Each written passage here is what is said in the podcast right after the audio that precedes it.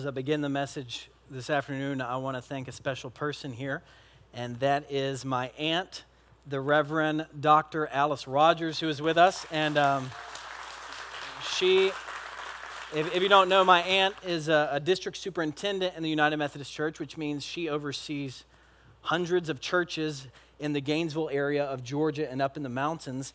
And she is actually here tonight, um, not only as a family member, but also as a backup preacher.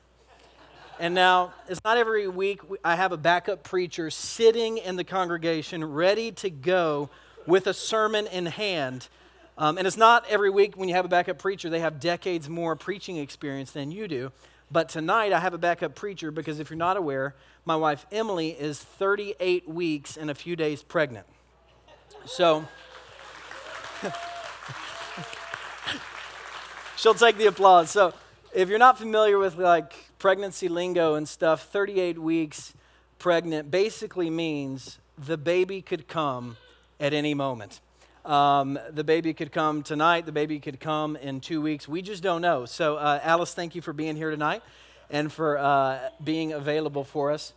And, um, you know, when we first found out that we were having a, a, baby, a son, this is him right now. This is like the latest picture we have of him.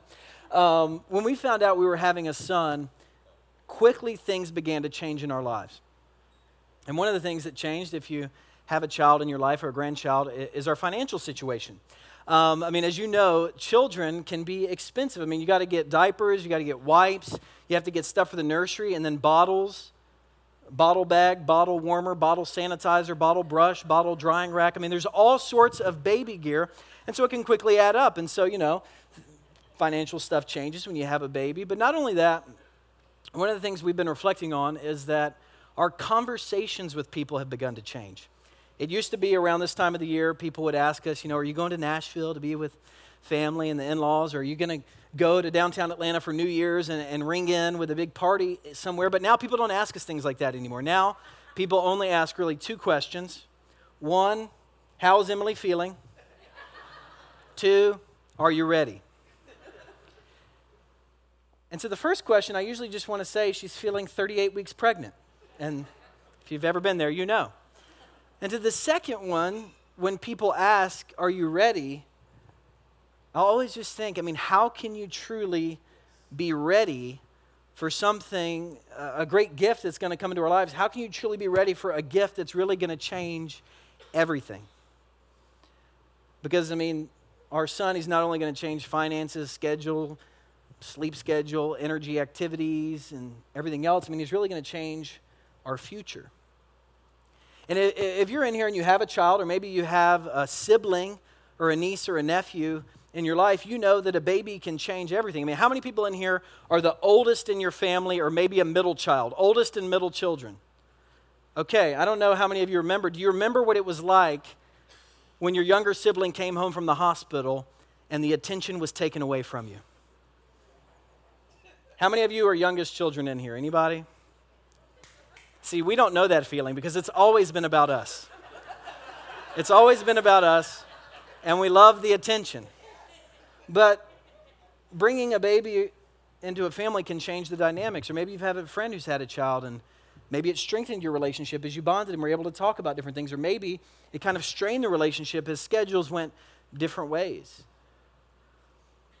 In one of the showers Emily had, they had people fill out cards with wisdom for new parents. And I was going through them this week, kind of preparing for the arrival of our son and looking at the different advice. And if I could sum up all the advice on the cards, it, basically came down to a few things. The big idea was a baby is going to change everything in your life. So, first, breathe. Second, know that things aren't going to go according to your plan.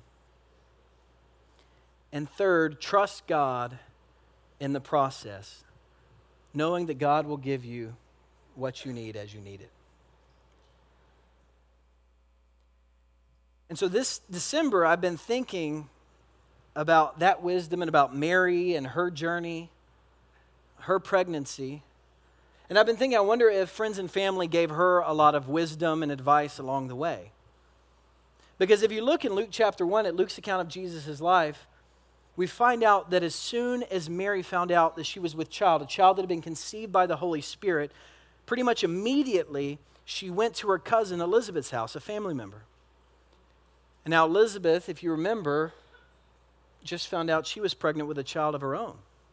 And that's a whole other supernatural, miraculous story. And so Elizabeth finds out she's pregnant. Mary finds out she's pregnant. And so I imagine that as they spent months together, that they reflected on all the changes that were going on in their lives changes in their body, changes in their future, just reflecting on everything that was to come. And it's right after Mary leaves Elizabeth's house that we come to Luke chapter 2, a scripture passage that you might have heard read many times. And, and this is the passage that I want to read together this evening. Luke chapter 2. Here's what he writes In those days, Caesar Augustus issued a decree that a census should be taken of the entire Roman world. And this was the first census that took place while Quirinius was governor of Syria. And everyone went to their own town to register. So Joseph also went up from the town of Nazareth in Galilee to Judea to Bethlehem, the town of David, because he belonged to the house and the line of David. And he went there to register with Mary, who was pledged to be married to him and was expecting a child. And while they were there, the time came for the baby to be born, and she gave birth to her firstborn, a son. She wrapped him in cloths, placed him in a manger because there was no guest room available for them. And there were shepherds living out in the fields nearby, keeping watch over their flocks at night. And an angel of the Lord appeared to them, and the glory of the Lord shone around them, and they were terrified. But the angel said to them, Do not be afraid. I bring you good news that will cause great joy for all the people. Today, in the town of David, a Savior has been born to you. He is the Messiah, the Lord. And this will be a sign to you. You will go and find a baby wrapped in cloths and lying in a manger. And suddenly a great company of the heavenly host appeared with the angel, praising God and saying, Glory to God in the highest heaven, and on earth peace to those on whom his favor rests. And when the angels had left them and gone into heaven, the shepherds said to one another, Let's go to Bethlehem and see this thing that's happened, which the Lord has told us about. So they hurried off, and they found Mary and Joseph and the baby who was lying in the manger. And when they had seen him, they spread the word concerning what had been told them about this child and all who heard it were amazed at what the shepherds said to them. But Mary treasured up all these things and pondered them in her heart. And the shepherds returned, glorifying and praising God for all the things they had heard and seen, which were just as they had been told. So if you look back to this story, Luke kind of talks about the events like it was a pretty ordinary thing happening. There was a census. It was mandated by the government. There was probably people waiting in long lines and, and, just trying to trying to figure out all the red tape and get counted and everything. But we know because Mary was with child that this journey to Bethlehem to go and do this very routine that this was nothing routine for her. That I mean, this journey would have been a hard journey as, as she's eight, nine months pregnant, walking that great distance to Bethlehem. Maybe she had a break every once in a while on a donkey. We don't know. And then Luke, when he writes about it, he makes it sound like the birth was pretty simple. I mean, he leaves out most of the details. He just says this While there, the time came for the baby to be born, and she gave birth, right? It's like that's, that's easy. But then he adds one small detail that lets us know that this was not an easy situation. This wasn't a routine situation. Things did not go according to plan. Because he says this he says, the baby was placed in a manger because there was no guest room available for them. There was no guest room available for them. And so I can't even imagine being Mary and Joseph in this situation. She's about to give birth. They're trying to find somewhere to have the baby, somewhere safe, somewhere they can just rest and relax. They're knocking on doors. Nobody has room, nobody has space available. And, and so they end up in this, this, this guest room, in this, this back area somewhere. And I can't imagine the feeling uh, Mary, after she gave birth, she's given birth to this son, Jesus the Christ, and she has nowhere to lay him except a manger. And now we can become desensitized to this because we just think a manger is part of the Christmas story, but it wasn't normal for people to place their babies in mangers because mangers were basically feeding troughs for animals. And so here she is, placing her baby wrapped in swaddling clothes in this feeding trough. I, I can't imagine the feeling that she would have had as she did that, but I can't imagine the feeling she had as she just held that little boy in her arms, as she thought about his future, as she experienced this sense of awe, and she thought about all the changes that were to come. I mean, can't you just see her holding the little baby Jesus? And as she's thinking about all these things and how he's going to change everything, she quickly finds out that that's the case because some shepherds show up, really uninvited by Mary and Joseph, to the place of his birth. And shepherds back then, they were basically the lowest class of society. They were very dirty people. They worked outside, they lived outside, they worked with sheep. And just like a mom probably wouldn't want them coming in the, the, the, birthing room today, Mary and Joseph probably weren't really expecting them and wanting them touching the baby and being around the baby. But they come there and they say, Mary, this is the sign that we've been looking for. An angel came to us in the middle of the night and said, Today in the town of David, a Savior has been born. He is the Messiah, He is the Lord, and He's going to change everything. And I imagine that as those shepherds looked at the baby, maybe took him in their arms, that they experienced that same feeling of awe. That this baby was going to change everything. And when you look at Luke's words, he adds this interesting detail in verse 19. He says, But Mary treasured up all these things and pondered them in her heart. And so we get this image of Mary sitting there with the baby Jesus, reflecting on everything that's taken place, probably looking back to the Annunciation when an angel came to her and told her that she's going to give birth to a son, not just any son, the Son of God. She's probably thinking back to when an angel came and visited Joseph and told him that Mary was going to have a son and they should name him Jesus because he's going to forgive people of their sins. She's probably reflecting on this message that the angels gave to the shepherds, thinking about how everything was going to change. And as she's pondering all of these things, the shepherds quickly run off. They quickly go and as we sang earlier, they quickly tell everybody they encounter about this baby who has come into this world. This baby whose name is Jesus, who is called Emmanuel, God with us. And as the shepherds go and tell other people about this baby, things begin to change.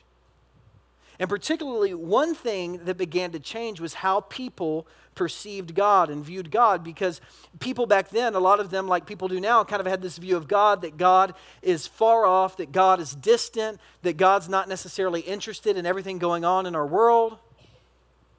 Maybe just like set it in motion and just kind of let it be. I mean, there were people who thought that, but then when they learned that that Jesus was Emmanuel, he was God with us, they learned that God wasn't far away and distant. No, God had come near. God wasn't some far off, holy, set apart being who, who would never come into our world. God was not only infinitely holy, he was also infinitely loving. They learned that this God, he wasn't distant from our world, and he wasn't a God who didn't know everything going on. He was a God who was willing to humble himself empty himself and step into the mess of our world so that we could experience his love. And so people's perceptions began to change. But not only did their perceptions begin to change, as he grew older, people began to realize that this prophet, he's not just like other prophets in the world. This isn't just another prophet who's come to tell us how to find God. This is God who's come to find us, who's come to befriend us, who's come to restore the relationship that was broken by our sin. This is God who has come and done something so loving, something we couldn't do for ourselves. He has come to rescue us. And then, after he died on a cross and after he rose again, the early Christians really began to understand the extent of change that had happened when Jesus arrived in this world because they learned that sin had been forgiven, death had been defeated, light had conquered the darkness. And they knew everything had changed. And so they didn't sit around, as E. Stanley Jones, a great Methodist missionary, says. He says they didn't just sit around wringing their hands saying, you know what, look what the world has come to.